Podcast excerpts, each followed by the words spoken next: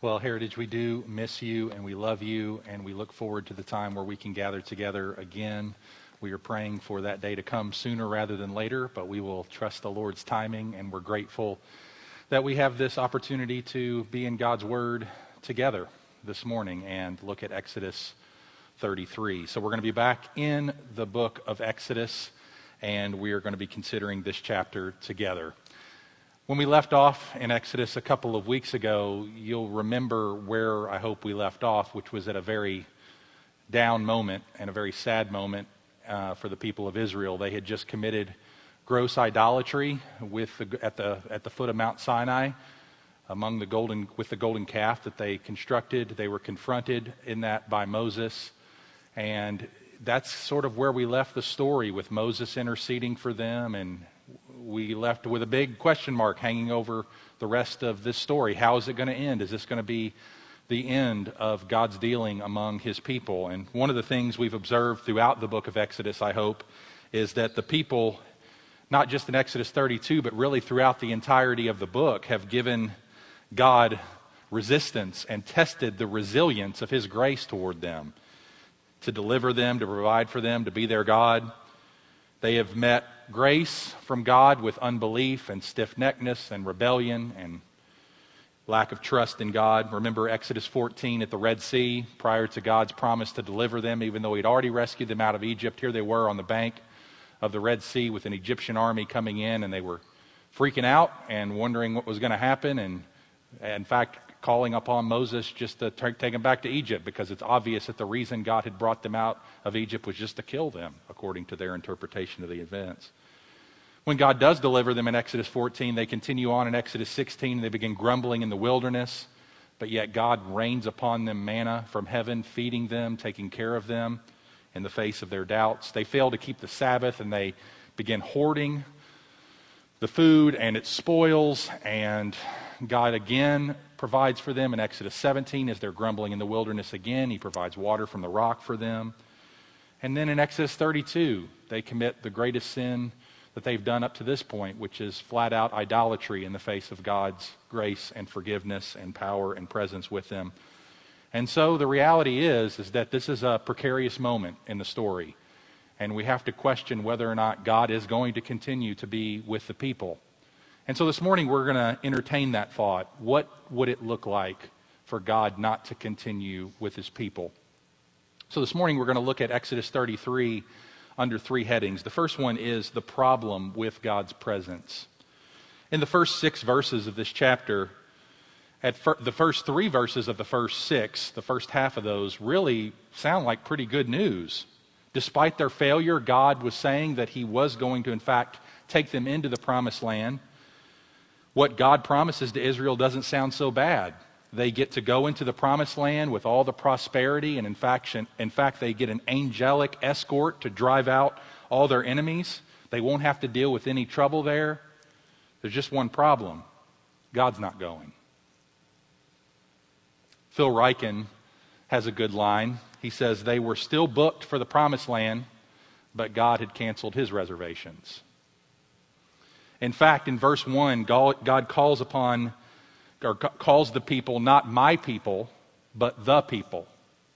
And in verse 2, he was going to send an, an angel, contrary to what he had said in chapter 23, verse 23, which was my angel. So there seems to be a little bit of social distancing going on between God and his people. You know, you had to get that in there, right? We had to find some way to smuggle that concept into the sermon. But it is, it's right here in fact, in verse 3 of chapter 33, we read the following God tells his people, Go up to a land flowing with milk and honey, but I will not go up among you, lest I consume you on the way, for you're a stiff necked people. And then verse 5, he says again, Say to the people, You're a stiff necked people. If for a moment I should go up among you, I would consume you. So we're given the reason why God is not going to go up with his people, why he's not going to tarry with them any longer. In fact, he's going to remove his leadership from them. It's like God offering you a heavenly place, one with no more cancer and no more COVID 19 and no more poverty or taxes or miscarriages or broken hearts or funerals or gossip or abuse or adultery or disease or depression or shady politicians or crooked judges. No more terrorism, no more sin, no more sadness. A place filled with friends and laughter and happiness. Just one catch no God. He won't be there. I wonder how you would respond to that offer. Truth be told, many of us would prefer the promises of God without the burden of relationship with Him. We'd say, Sign me up. A relationship with God? Well, that takes time, and He asks things of me. I don't want really a relationship, but, but I could get the promises. Could I get the good stuff? Could I get the blessings? Can I get into Canaan? That's perfect. Sounds like a good deal. Brothers and sisters, that's a tailor made American, and in fact, it's safe to say, human religion. John Piper says if you could have heaven with all your family and friends there, if you could be reunited with your loved ones, have all the food you loved, and none of the pounds, see beautiful sunsets, and have golf, beaches, mountains, fishing, or whatever you are into, but Jesus wasn't there, is it still heaven? Would you still want to go? You know, this, these first six verses really call us to a heart check. They call us to entertain the idea of having all of God's blessings with none of God's presence. Is that a problem? It calls us to examine what we're really interested in, doesn't it? Do we want God or do we just want His gifts?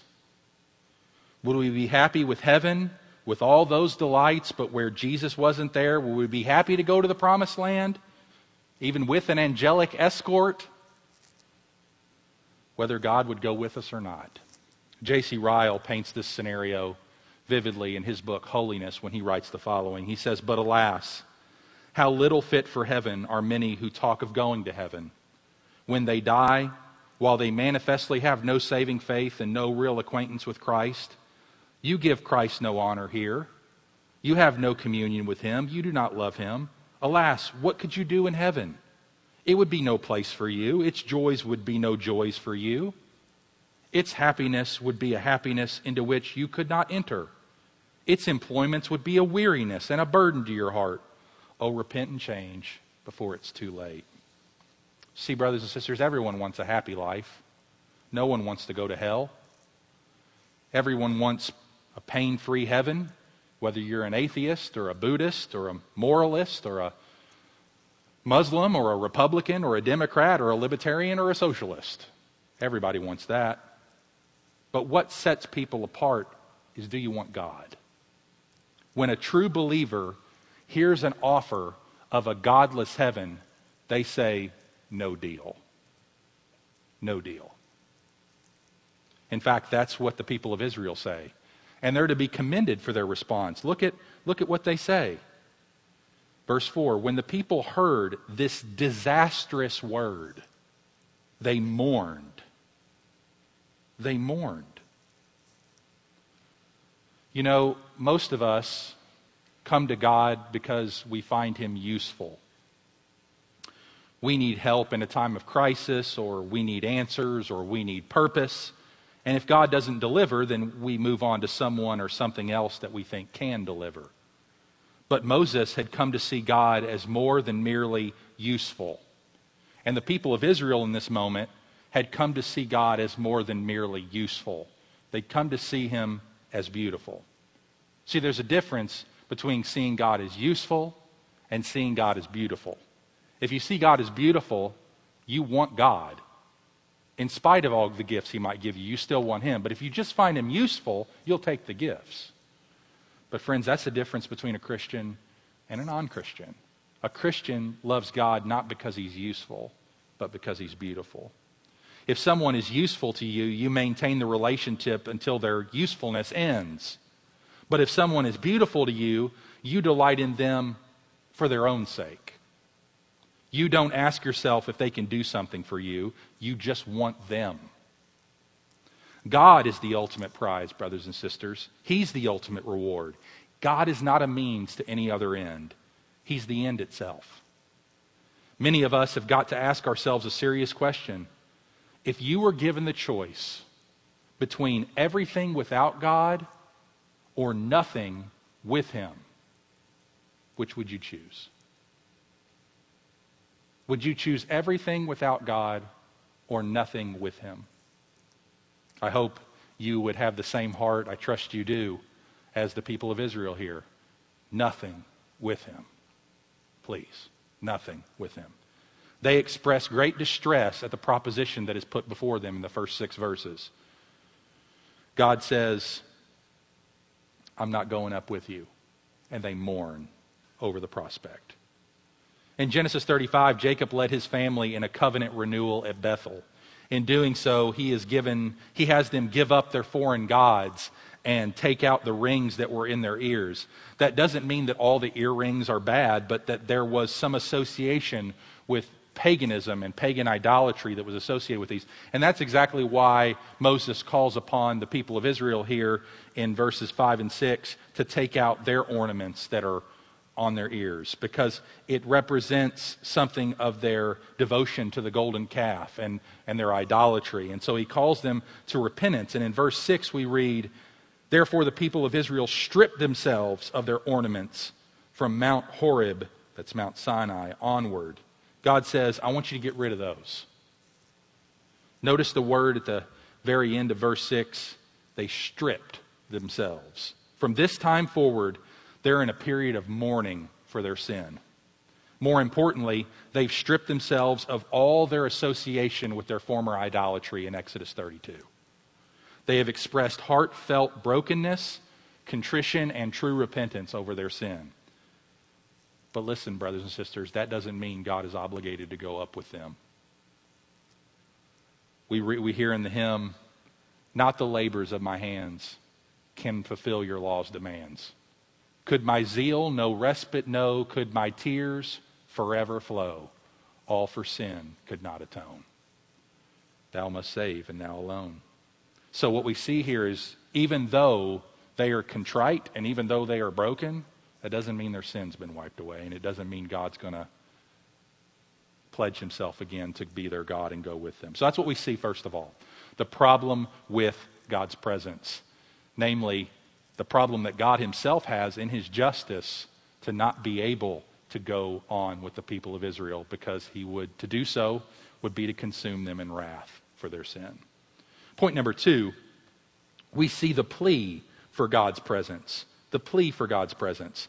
What we see here in verses 12 through 16 is a picture of Moses and his intercession for the people. Moses cannot bear the thought in verses 12 through 16 that God might not be present among his people. He says he can't do this on his own, and he wants God to go with him. Look at verse 12 again. Moses said to the Lord, See, you say to me, Bring up this people, but you've not let me know whom you'll send with me. See, Moses is very, very aware that he cannot do this. You remember in the beginning of Exodus, he was quite confident that he could do this. But then progressively throughout this book, he's been put in a place of greater and greater weakness and greater and greater dependence upon God. It's what he does with us as his people. Moses says that he can't do this by himself. And in verse 14, God assures Moses that he will go with him. Now, that you is singular, not plural. That is, Moses, you're my man, you're my mediator, I will go with you, singular. God is assuring Moses that he will be with him, but he's not going to be with Israel. And that's not enough for Moses. We see Moses pleading for God to be present among his people. Look at verse 15. And he said to him, If your presence will not go with me, do not bring us up from here. For how shall it be known that I have found favor in your sight, I and your people? Is it not in your going with us so that we are distinct, I and your people, from every other people on the face of the earth. See, what Moses is directly doing is he's making this a congregational reality, not just a personal one. He's saying, Look, God, it's not enough that you go with me, it's that you go with us. Because you have called me to lead your people. You've not called me to be an independent maverick follower of you, you've called me for a specific purpose, and that is to lead your people. So, how can you be with me if you're not going to be with us? That's Moses' logic. And the request that he puts forward is really a remarkable one. The word translated presence in verse 14 and 15 is actually the Hebrew word for face. And so, in effect, Moses is requesting the face to face relationship that he enjoys with God to be the face to face reality that Israel experiences as well. God, he wants God among his people. And he won't have it any other way. That's the plea for God's presence. And we see something, we're going to come back to this in just a moment, but we see something of the heart of the Lord Jesus Christ for his people, for us as well, in the way Moses pleads on, on the behalf of the people of Israel. See, for Christ to not have us is a no win for Christ. Christ doesn't just want to be exalted by himself, Christ wants to lead us in his own exaltation. He wants to be among us and with us. It's not a selfish pursuit for Christ in the sense that, that, that he's just considering his own interests. No, he, according to Philippians 2, is the great example of considering others' interests ahead of his own. He's the one who, though he was in the form of God, did not consider equality with God a thing to be grasped, but made himself nothing, taking the form of a servant, being in the likeness, being born in the likeness of men, and suffering to the point of death God highly exalted him and gave him the name that was above every name, so that the name of Jesus, every knee should bow in heaven and on earth, and every tongue should confess that he is Lord to the glory of God the Father. But he did that, as we saw last a couple of weeks ago in Hebrews 2, so that he might bring many sons to glory. Point number three we've seen the, the, the problem with God's presence, we've seen the plea for God's presence. Now let's see the promise of God's presence. Here we see the Lord respond on the basis of his relationship with Moses, and what he says is nothing short of stunning. Look at verse 17. The Lord said to Moses, This very thing that you have spoken, I will do. That is, I will go up with my people. But wait, does that create a problem for you? It should. How is this God so arbitrary, it seems? I mean, how can he do that? On what basis is God making this decision? I thought, wait, in the beginning of the chapter, he's not going to go up with, but then Moses offers him a little prayer, and then now he's going to go up. I mean, how is God just wanting to be argued with? Is he just like a good fight? He likes a good tussle. He doesn't want to make decisions without people arguing with him about it. Some people are kind of like that, right? They, they just want a good argument. They just like, you know, they just want to enter into a little fray with somebody before they make it. Is that the way God is? Is he just kind of like that? No. In fact, he makes this decision on two firm foundations. And we're going to look at those now. The first is the basis of his own character, and the second is in his work through Moses. So, first of all, I want you to notice that God is making this decision to be this way, to continue to go with his people, because that's who he is. This is part of his nature, part of his character. Look at verse 18. Moses said, Please show me your glory. And he said, I'll make all my goodness pass before you. See, God is good. But keep reading. I will make all my goodness pass before you and will proclaim before you my name. In other words, this is the essence of my character. This is what I'm like, the Lord. And I will be gracious to whom I will be gracious, and I will show mercy to whom I will show mercy. See, the whole passage is a reminder of God's grace. The Lord draws near and he reveals his character in a striking way. He manifests his grace here in that he deliberately chooses to be gracious. That's who God is. God is free and sovereign in his grace. He can treat people mercifully if he wants to. He's not compelled, he's not obligated. His choice emanates from his own nature. It's not a response to how the children of Israel have acted. It's not because they're so lovable or because they've been so obedient. It's not because it's not based on circumstances of the golden calf, but it's in spite of the circumstances of the golden calf. God's grace comes from who he is. He is gracious. He is good. He is merciful. He is compassionate. Therefore, he chooses to be compassionate, gracious, and merciful. That's what we're seeing here It is who God is to be gracious and merciful to sinners. But, friends, if that were the only foundation, you would have to ask, but is God not just? Is he not also just? I mean, yes, he's gracious. Yes, he forgives sin. But can he just do that willy nilly? Can he just do that because he wants to? Well, that would call into question his justice. And that's why this second point is so important.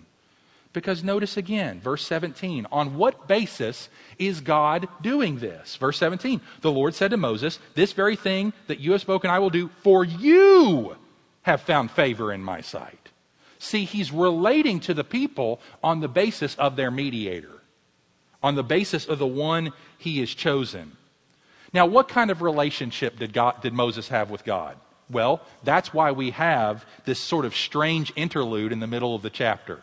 Verses 7 through 11 talk about this experience that Moses would have in the tent of meeting, that he had this intimate, face to face relationship with God. Look at some of the highlights of verses 7 through 11. Now, Moses used to take the tent. This is not talking about the tabernacle, this is a, a different tent that, in which he would meet with God. And everyone who sought the Lord would go out to the tent of meeting, which was outside the camp. Now, not to be confused, the tent of meeting, there's a tent of meeting here that's referred to in a couple of different ways. Sometimes the tabernacle itself is called the tent of meeting, but this is obviously not talking about the tabernacle because this is not sitting in the midst of the camp, this is outside of the camp.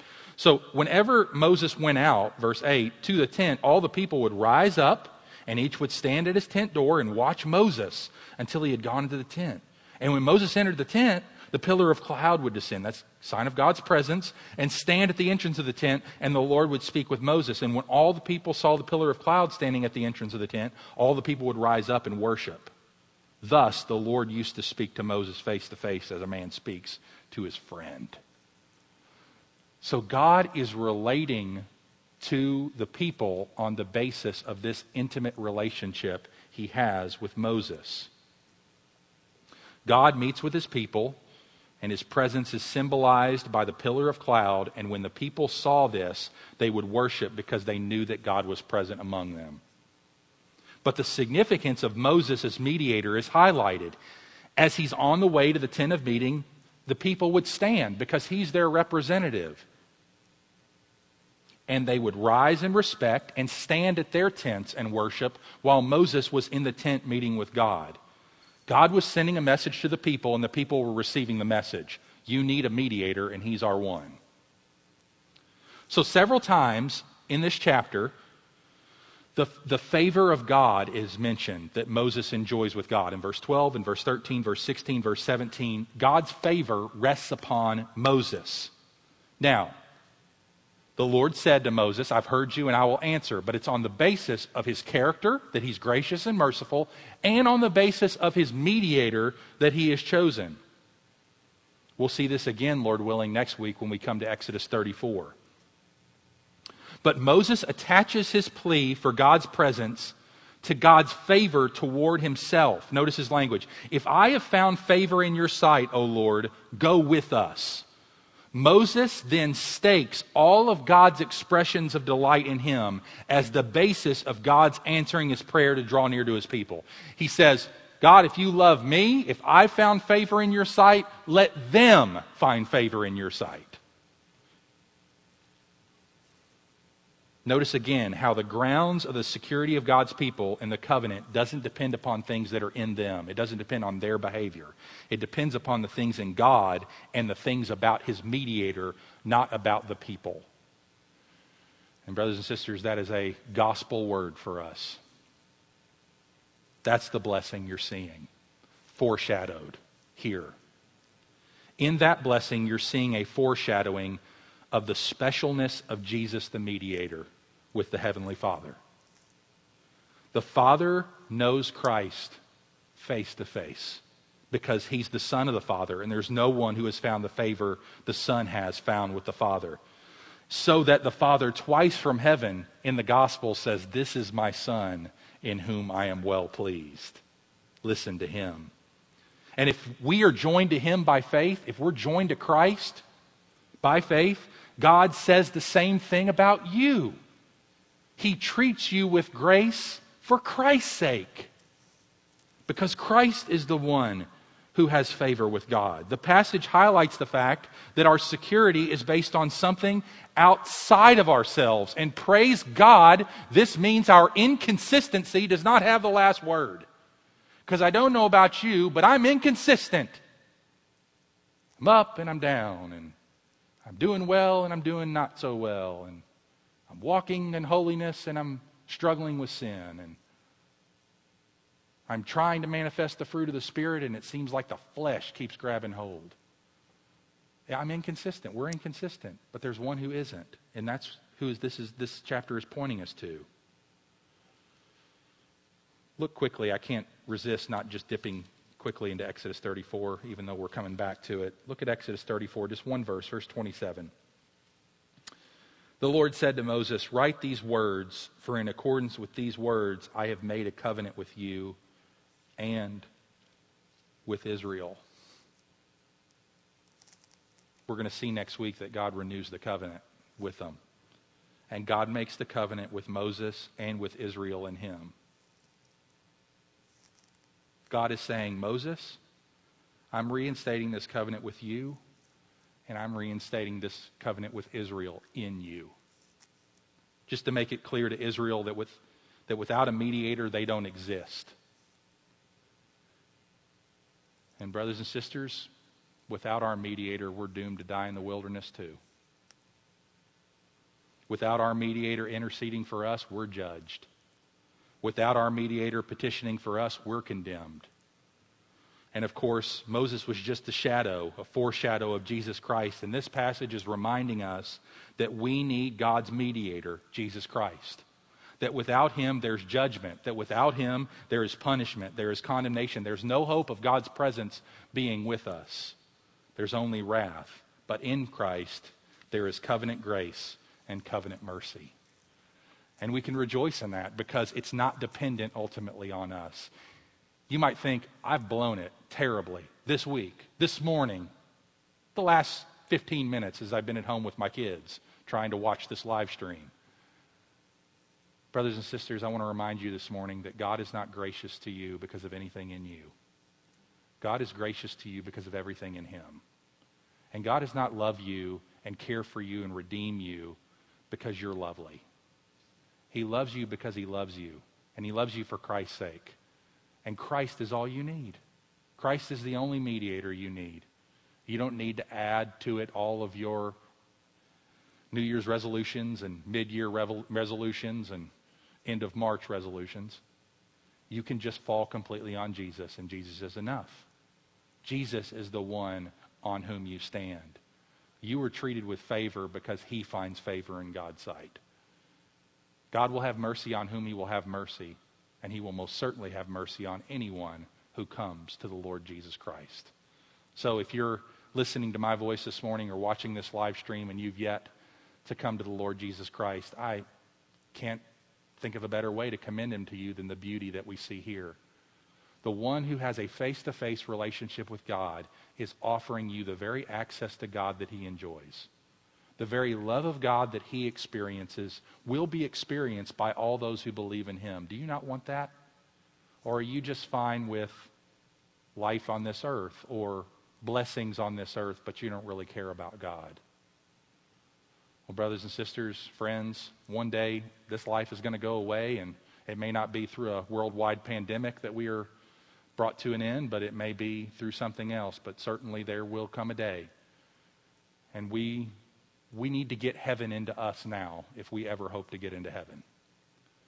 And that heaven comes into us by calling out to the Lord Jesus Christ and asking Him to forgive us of our sins and asking Him to give us the Holy Spirit to transform us into the people who so desire Him that we, we would rather say, nothing without you rather than everything with you. Let me conclude with four quick points of application. First of all, we have a need that we can't overlook. We have a need we can't overlook. As our Pastor Keith and Pastor Thad have reminded us, and even as the songs that our music team has led us in this morning have reminded us, we need God. And maybe we felt that more keenly as a gift of God in these days of quarantine. Praise His name that He's helped us to feel how weak we truly are. While there are wonderful benefits to the gospel, Don't forget that the greatest benefit and the greatest gift you receive when you become a Christian is Christ. He's the point. To say to someone, pray this prayer and you can be forgiven and go to heaven when you die is not a mark of regeneration.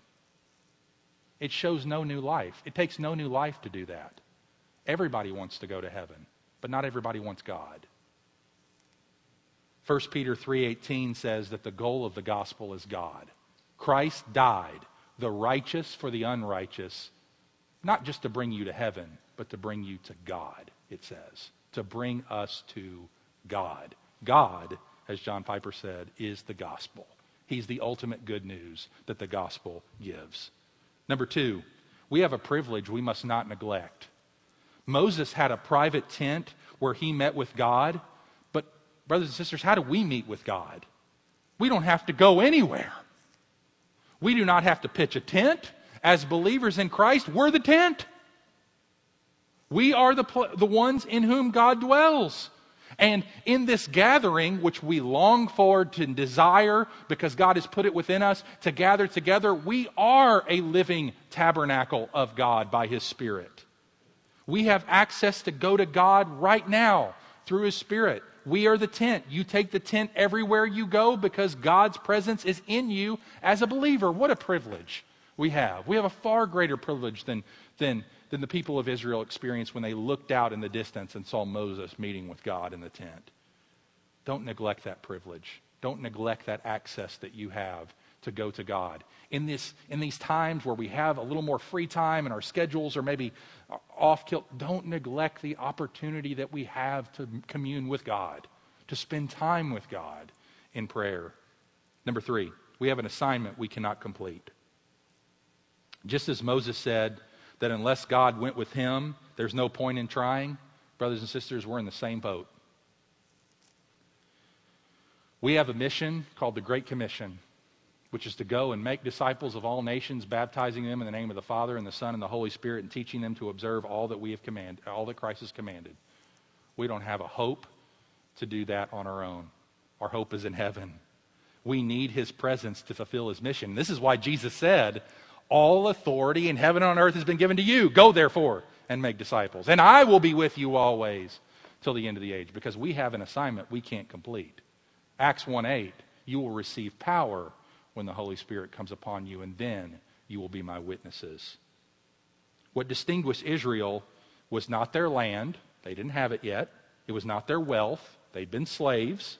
It was not their culture, it hadn't yet been developed. It was not their righteousness, as we have clearly seen. What distinguished them was the presence of God among them. This is why we don't rely on methods or money or marketing, all good things, but rather on the presence and power of God through prayer for accomplishing God's mission. Brothers and sisters, we need God's presence to evangelize our friends and family, to love on one another, to care for the needy, to parent our kids, to live as godly singles and husbands and wives and reach the nations. We must have God. We have an assignment we cannot complete in our own strength. Unless the Lord builds the house, Psalm 127, we labor in vain. Unless the Lord watches over the city, we keep watch in vain. Thankfully, we have our brother Corey out in the lobby right now, keeping a little security for us. But he's watching in vain unless the Lord is watching over us. We must have God. May God use this time to remind us that we must not attempt to do his work apart from him. We can get so good at just doing church and just having the monotony and just having the predictability that when God does something like this and strips away the privilege of gathering, we realize we need God. We need God. We can't just continue as things are. The ministry of the church can become so mechanical and so mundane, but God gives us gracious gifts like these days to remind us of Himself. Fourthly and finally, we have a longing that will not be quenched. The cry of our heart must be the same as Moses' heart Show me your glory. We were redeemed to be with God and to see His glory. Matthew 5 8, Blessed are the pure in heart, for they shall see God. Psalm 17, 15. But I will see your face in righteousness, and when I awake, I'll be satisfied in your presence. 1 Corinthians 13, 12. Now we see indistinctly as in a mirror, but then face to face. 1 John 3, 2. We shall see him as he is. That's our great desire, brothers and sisters, is to see God and to be with him where he is. Let this passage inform us and teach us. We have a need we can't overlook. We have a privilege we cannot neglect. We have an assignment we can't complete. And we have a longing that can't be, but one day will be, finally quenched when we are in the presence of our King forever. Let's pray together as our music team comes to lead us. Father, how grateful we are that you show mercy to whom you show mercy, and you are gracious to whom you will be gracious. Thank you for being gracious to us. To those of us who are in Christ right now, you have demonstrated amazing, unlimited patience and grace toward us. We thank you for receiving us for Christ's sake. We thank you that you favor us in the favored one that we are reconciled in our mediator to you, that we enjoy access to you and freedom as your children to worship you and walk with you because Christ has died and risen and ascended on our behalf and lived the life that we could have never lived. So thank you. Thank you for our conquering mediator. Thank you for the one that Moses points us toward in this chapter, reminding us that he is our hope, that he is our strength that He is the one in whom we rest, in whom we trust, and by whom we are brought into endless and everlasting grace, mercy, and favor with you. For all those who are yet outside of Christ, we pray that you would draw them in by your immeasurable beauty, unveil their hearts, take away all the blindness, and help them to see Christ. Show them your glory, we pray. In Jesus' name, amen. Amen. Pastor, thank you, Pastor Mark.